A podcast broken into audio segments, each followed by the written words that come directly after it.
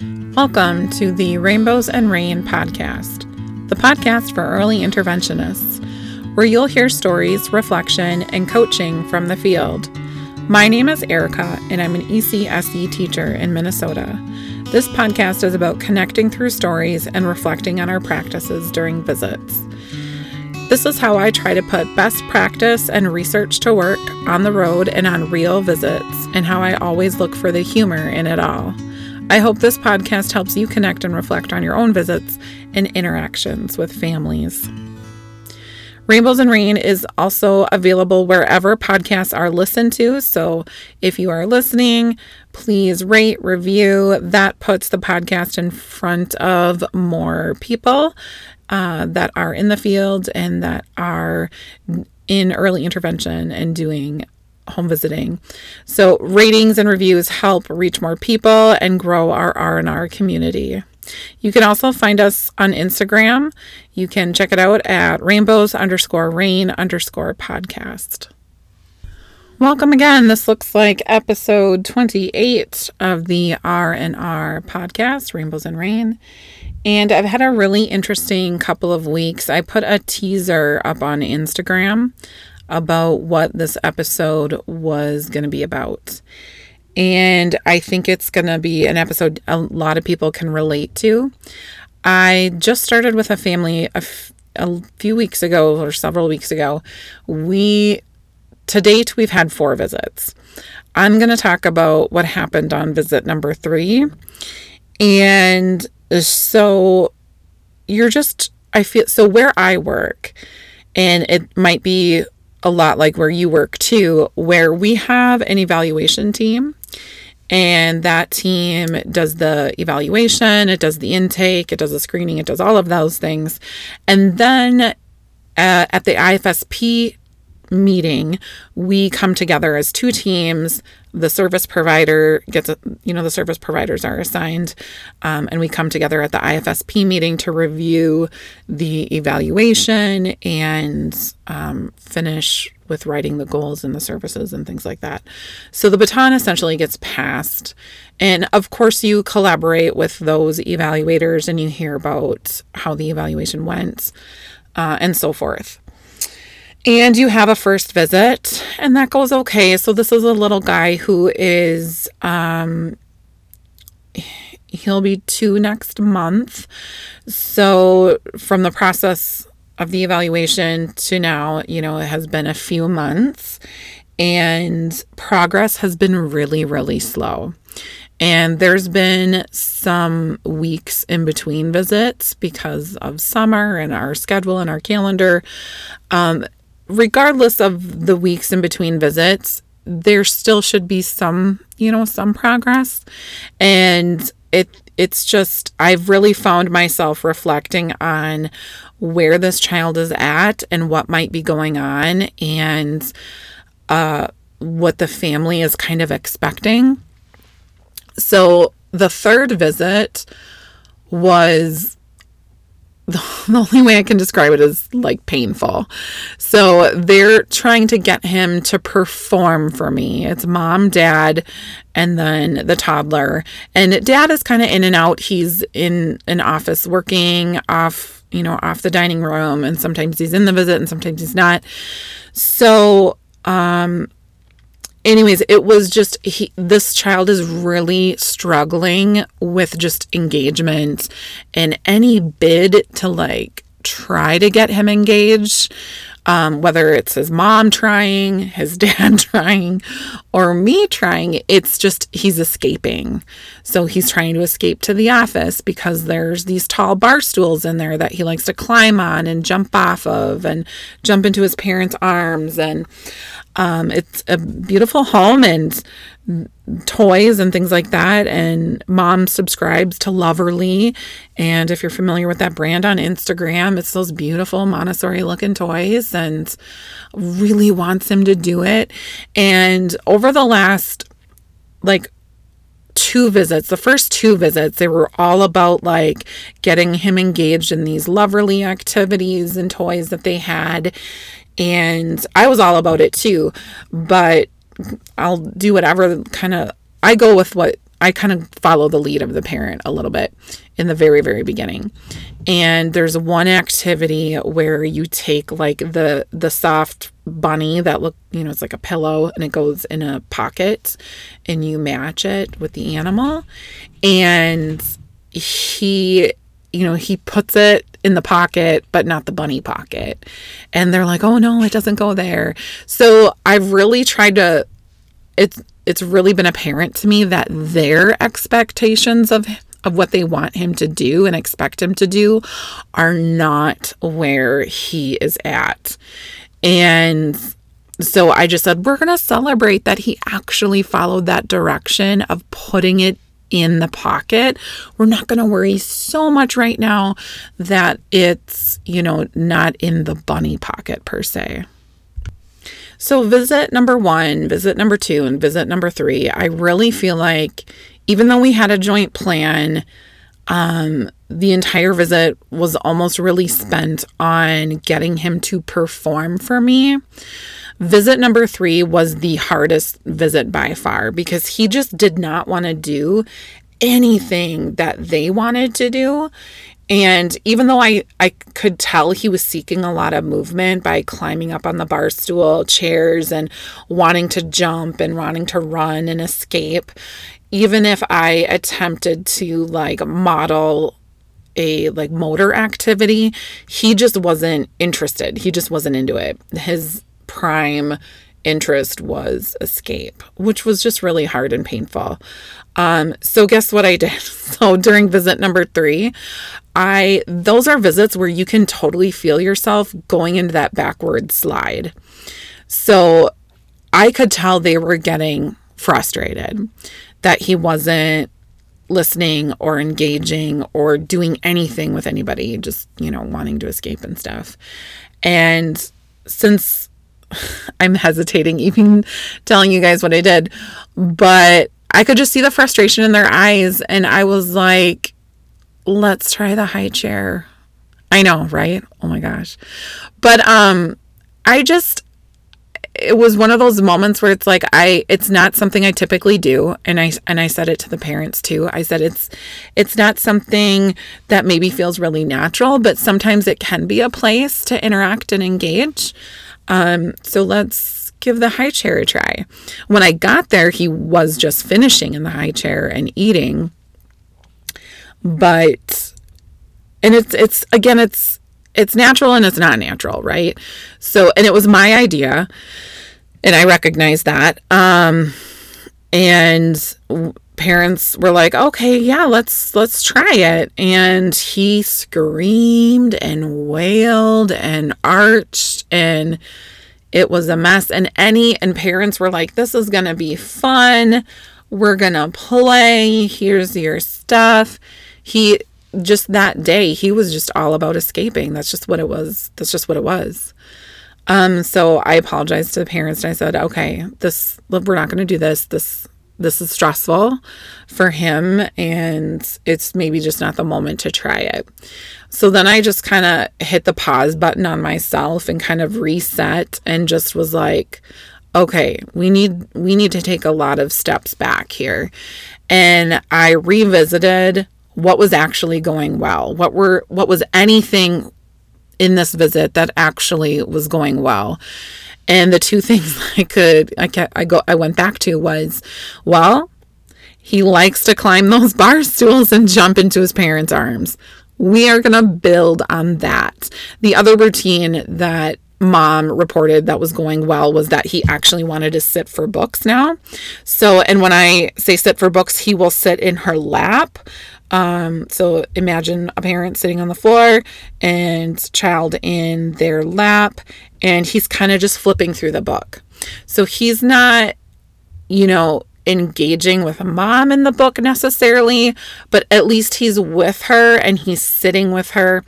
Um, she, while I watched this routine happen and observed, mom was trying to kind of read the book, and they were appropriate books, you know, like you know, baby sign and had have had babies in them and things like that. Um, but she was trying to you know, she was using too many words and he wasn't even engaging with her, let alone all the words she was using. So I went back to those two routines and I said, let's build on those. How do you feel about that? Um, how do you feel about working some strategies into how he climbs up the bar stool chairs and jumps into your arms and looking at how we could build on the the book routine. Because of course their um their priorities right now are communication. He's not talking. He's not imitating. He doesn't have any words. And again he's going to be uh two next month. And I also kind of addressed the the hearing um, aspect of everything too, because um, he's not acknowledging them. So a lot of the time, so we talked about that, like they're telling him no and saying no, or calling his name over and over again as a bid to try and get his attention, but he's just not looking and he's not reacting. So I used some questions sometimes I'll use yes and no questions um, as a way to reflect. And I'll just say, I hear you, I see and I hear you calling his name and trying to get his attention, but he's not responding to you. Is that how it typically is? Is this what that typically looks like? And even though that's a yes no question, I think that's really reflective and powerful. And I always, and they obviously followed up with, like, yep, this is kind of how it is. And then is that really working mm-hmm. or should we try some different ways to get his attention? So at the end of the visit, we came together, came back together, regrouped, and focused on what was going well. Chose those two routines the book reading and the jumping into their arms once he climbs up the bar stool and what kind of routine phrase you could work on there just to get him to engage, to get him to pay attention and interact a little bit more since he is so self-directed at um, at this point in time. What was really hard for me in this visit and maybe you have found your yourself in the same situation or scenario is that the child is you know, over here on one page and the parents are in a whole other chapter, um, not on the same page. And I was trying to balance and I was trying to figure out how do I balance this out? Like, th- I know they want him to do this activity, I know they want him, eh, you know, to to do what they want him to do, right? And they aren't picking totally inappropriate things, right? Like they have great toys and they're on the floor with him and they're they really want it and again he's just escaping and avoiding. And then so balancing that with he's not ready to do the things you want him to do or he's not ready like he doesn't have the foundational skills for what you're asking him to do. So I really relied on like what feedback looks like and observation and coaching. So with feedback, we use what we know to be true about child development or whatever our area of expertise is in to help educate the parent and um, increase parent child engagement f- through sharing our expertise and our um, knowledge to in, to increase their knowledge and to increase their understanding. So coaching is never like, oh, I can never tell them anything, um, or like I can't give them direct information or direct feedback. You absolutely can. As soon as I asked that question like how well is this working? Or is this how it normally is? Or is this what it looks like day to day when you're trying to get his attention? And they're saying yes and no and and all of those things. Then it's my turn to kind of follow up with um, i'm not sure um, this is the best way, or this is what I see, or I don't think he's re- responding to a lot of things throughout the day that so far that I've seen. It's not just like calling his name. You know, it's sometimes like when you're making some noise or when, you know, you're shaking a rattle or you're like, it's not just his name. It's like, hey, come here or look. You know, those are other things he's not really responding to either. And getting them to kind of see like trying to get them to connect some of these dots and it's it's very incremental and kind of baby steps and then saying i think we need to work on just responding so that's kind of where I went with and trying to like lay this foundation with we don't care that he says the or that he labels the pictures in the book right now. What we care about is that he is engaged with this activity with you and that he will interact back and forth with you. So we talked about how could we do that. Um, so him sitting in your lap doesn't really allow him to engage with you as a person because he's not facing you. So how could we arrange that routine so he's facing you? Or facing dad if he's in mom's lap. So we kind of worked we worked through that and came up with a joint plan for uh, the next visit based on those two routines. But I think I just want to revisit the the moment with the high, chair. It was kind of a desperate moment because it was just really painful in the visit. I don't know if it was right or wrong looking back. Um, it might have been the right thing to do, but maybe the wrong moment, you know, the wrong opportunity. I, so in between visits, I did do an in between visit check in. I don't always, but I have found that when you just get started with families, and you're working on gaining momentum with them and working on that buy in with coaching, working on just what this service delivery looks like, that in between check in can be really, really powerful. So, after the visit, I did send an email just kind of recapping what our plan was. But I also shared some information on autism because that's been an open discussion um, that we've had and that the pediatrician actually uh, brought up at the 18 month checkup, which um, led to our referral or his referral. And um, so I, I, did that. I just kind of shared some information with them. I kind of re- recapped the the two routines and the goals of what we're working on, and and then I, I just kind of left it with that. And I didn't hear from them, and I knew they had read my email, but I you know, I hadn't heard anything. So even um even the day of the visit, I sent an email just saying, "Hey, I you know, I sent an email and I just want to um, review that when I come out today for his visit, that we're going to look at the book routine and look at that climbing and jumping routine and see how that's going, but also look at what other intervention strategies could we put in place into some of your routines.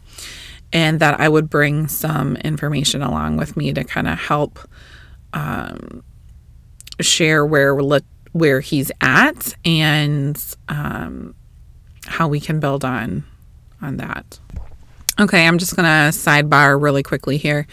Um, I am reading a great book. I've recommended it. Um, maybe it was just on Instagram, but it's called, let me jump to it because it's got kind of a longer title uh, Building Preverbal Communication and Engagement Through Triadic Gaze Intervention.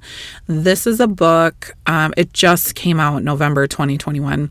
Uh, you can find it on the Brookes Publishing website, and um, it's really good. So it is all about trying to increase those foundational preverbal skills. It has great parent handouts, both in English and Spanish. And it it helps you measure like incremental or progress that is very slow.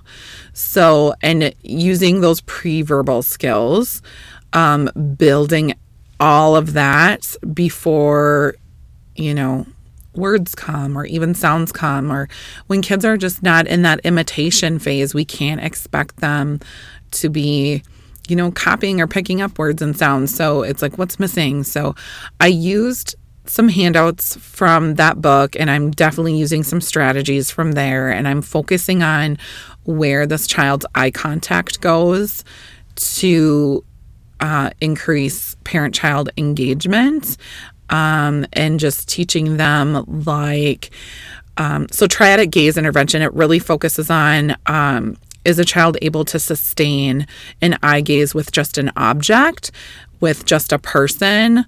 So that's like single focus or single gaze. And then dual focus is going being able to scan between one object and another object or between one person and another person. And then, of course, triadic gaze would be the activity or the object and the person, and then back to the activity and back and forth. So it's really good. I have found myself struggling so much with um, working on the, this these pre-verbal or pre-linguistic skills with these kids and I getting more and more of these kids on my caseload.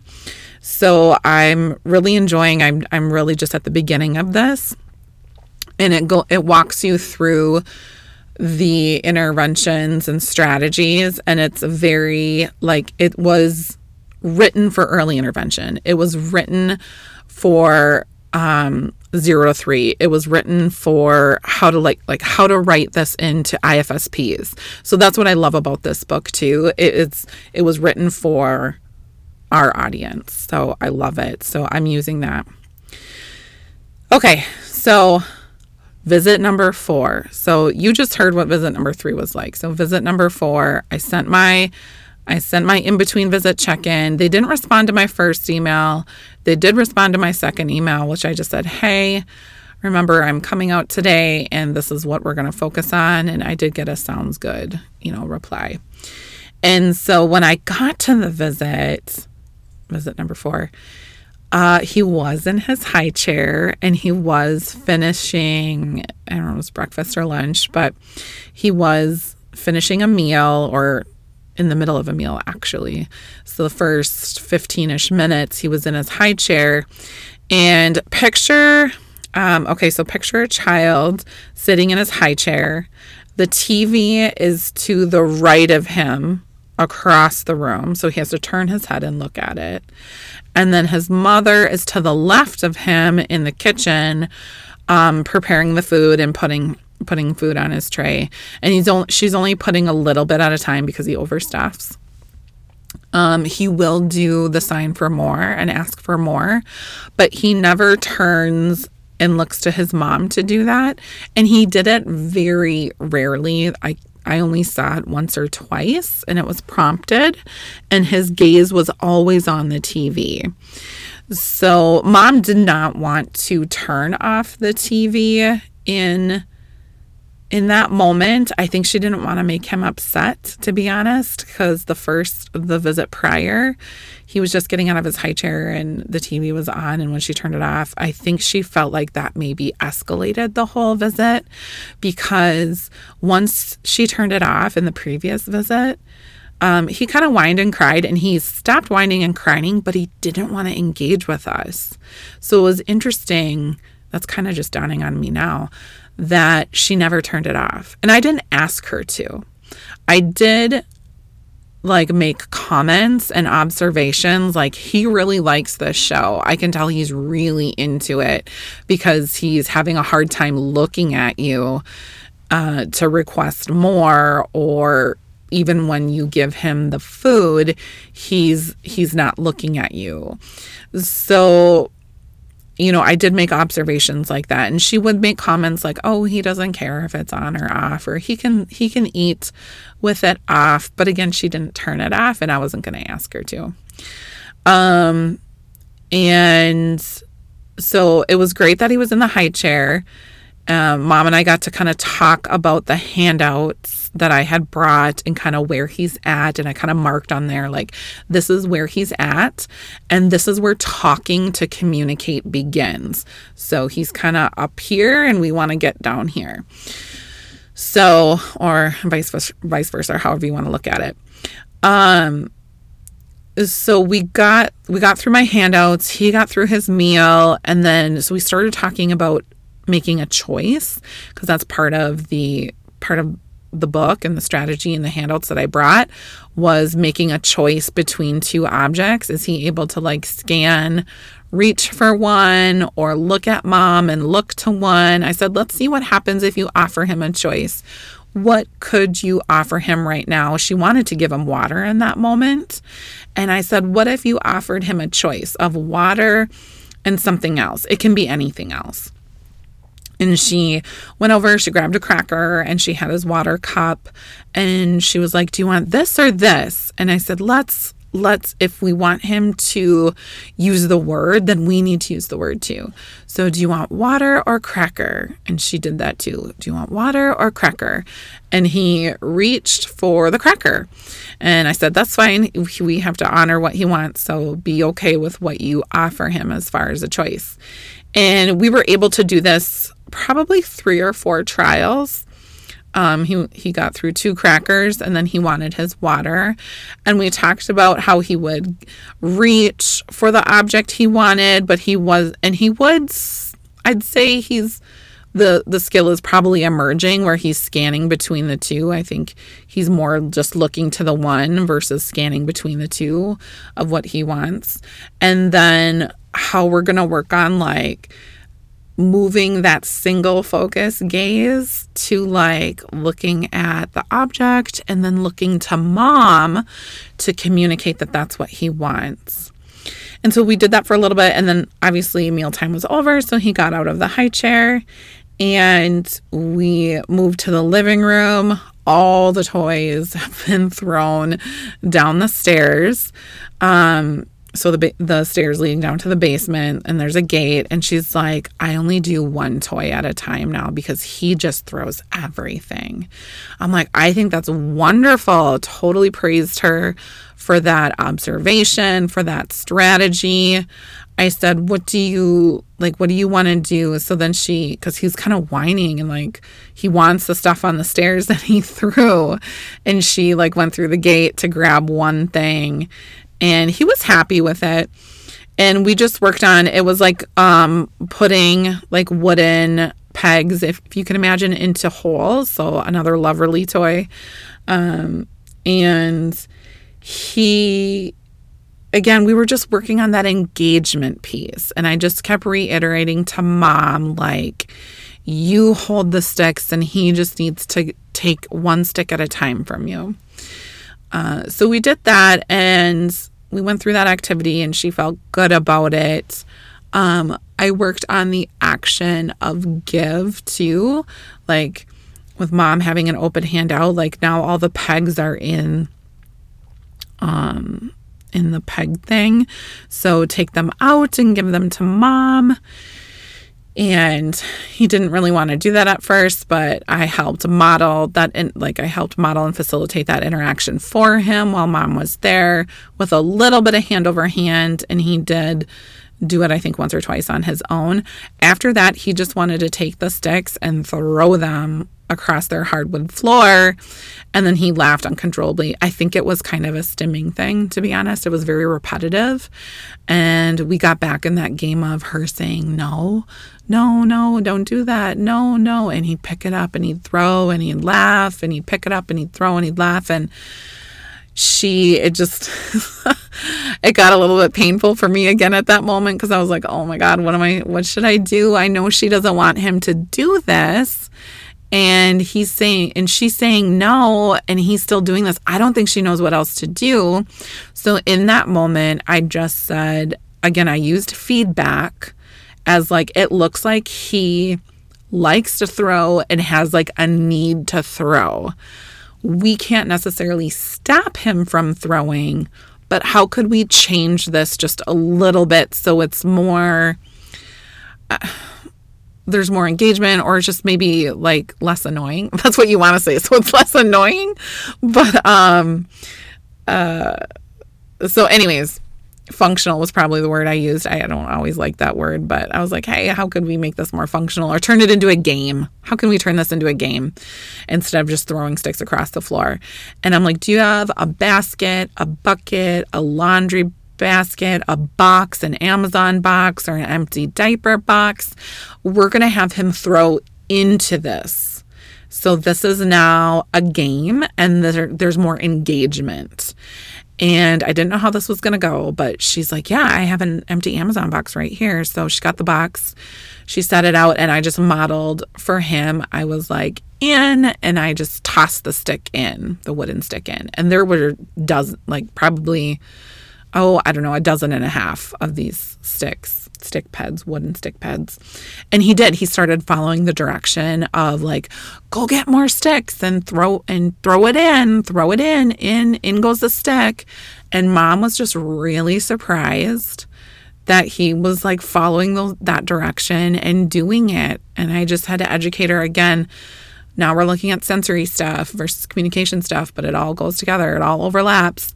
And I said, we just need to make this into a game, make this a little bit more functional. So now instead of just throwing sticks across the floor and watching them go, he's now engaging with us and listening to us and imitating us. We're putting sticks in, he's putting sticks in, and he's hearing those words. So leaving this visit, I I felt really good. I felt really good about what we had came up with. Oh, I forgot to update you guys on the high chair. Um, one of the things she told me when I was checking in at the beginning of the visit was that she has been putting him in his high chair to play and and do some things. And I said, "Really?" And she said, "Yes." And I said, "How is that going?" And she said, "It's going good. Yeah, he looks at me more and he um yeah, he's yeah, we're doing we're doing some things. And I was like, tell me what you're doing. And of course, she described the Lovevery toys and things like that. I said, I think that's great. And so my idea, my idea didn't totally backfire. Sometimes you do find success in failures. Um, it felt like a step backward for me. And, you know, like because it was my idea, I think, and it just felt unnatural. It was like taking him away from what he was doing in the moment, and it wasn't parents' idea. And it didn't work at the time for sure. But I think mom saw some, like, I think she saw what I was trying to do in that moment. And I really applaud her for, like, well, it didn't work, but I'm going to try it. It didn't work when Erika was here, but I'm going to try it. And I'm going to be super honest. My kids did play in their high chairs a little bit. I had twins. And man, sometimes they just needed to sit and be still for a little bit while I either prepared something or cleaned something, or I liked them at that height, to be honest, so that they were more eye to eye with me a little bit. And so it wouldn't last very long, but we did do a little bit of play in the high chair. So, especially messy play and sensory play and things like that. Um, more when they were younger, not so much this boy's age, but um, it just felt unnatural to me. It felt it felt like I was going against coaching, which I totally was, and family routines. But at the same time, it wasn't a total failure either. Like mom saw some purpose to it too. I think the difference with like coaching and the more traditional approach with things, and I, I've had lots of conversations this week with colleagues because we um, were in a training this week on on coaching, and that just because what you were doing before um, isn't considered like best practice anymore doesn't mean you completely throw it out. So, of course, like the toy bag and all of that, and that more direct child practitioner approach isn't what's considered best practice anymore. It doesn't mean you throw out those strategies or you throw out that routine of modeling and interacting with the child You're just more intentional about those interactions. So, for example, like when I do model or when I am hands on with a child, I'm going to say, I'm going to ask the caregiver, is it okay if I show you another way? Is it okay if I do this with her or him? Or I'd like to show you something called, you know, blah, blah, blah. Or would you like to try some signing? Would you like me to show you what that could look like? So, do you want to try it? So, I think the difference is you just need to be more intentional with your practice and involve the caregiver. Don't throw out what you were doing. You know, go ahead and throw out the toy bag though. Um, don't throw out what you were doing. Just um, be more intentional about what you're doing and why you're doing it. And then, um, so, anyways, I am going to talk about sensory with this little guy because I think there's a lot of sensory things going on, and I would love to bring out some sensory tools and strategies. I'm going to go slow with that, and I need to get parents to buy in with that. And I'm first going to discuss with them Have you ever tried a sensory bin? This is what they look like.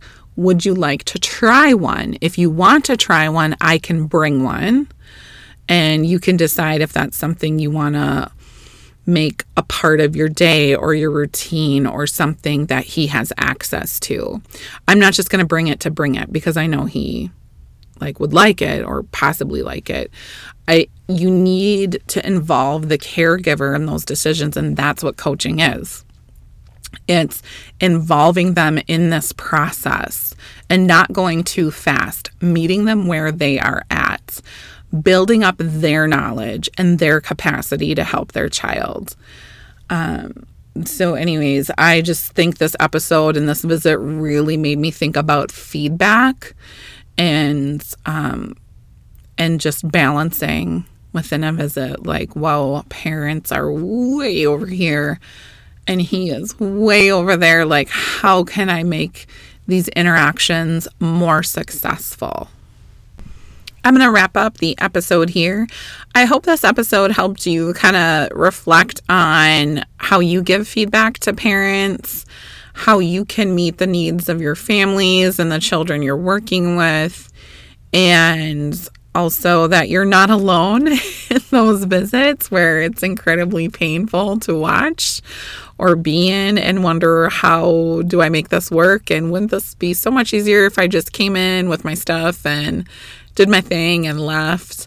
Uh, yeah, it probably would be easier, but I don't think you'd get as much progress. I don't think you'd change the lives of that family as much as you could versus just taking it one thing at a time, one step at a time, and building on that caregiver knowledge and their capacity and all of that. Um, so I'm excited to see them again for the next visit. We have a plan of what they're going to work on. I asked again at the end of the visit, Do you feel like you have a plan? and how you're going to work on some of these things and and she did and she really liked that um the throwing in the box like worked because he throws down the stairs he throws across the room and you know like i said i think it's a sensory and a stimming thing and i don't I don't know if she sees that yet, but we'll work on it. Thank you so much for listening. If you have any thoughts on this episode or feedback for the podcast, please send me a message on Instagram. Uh, you can find it on Instagram at rainbows underscore rain underscore podcast.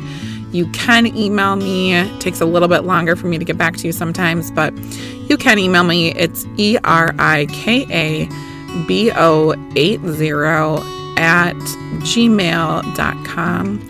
And thank you for listening. I'll catch you on the next episode of Rainbows and Rain.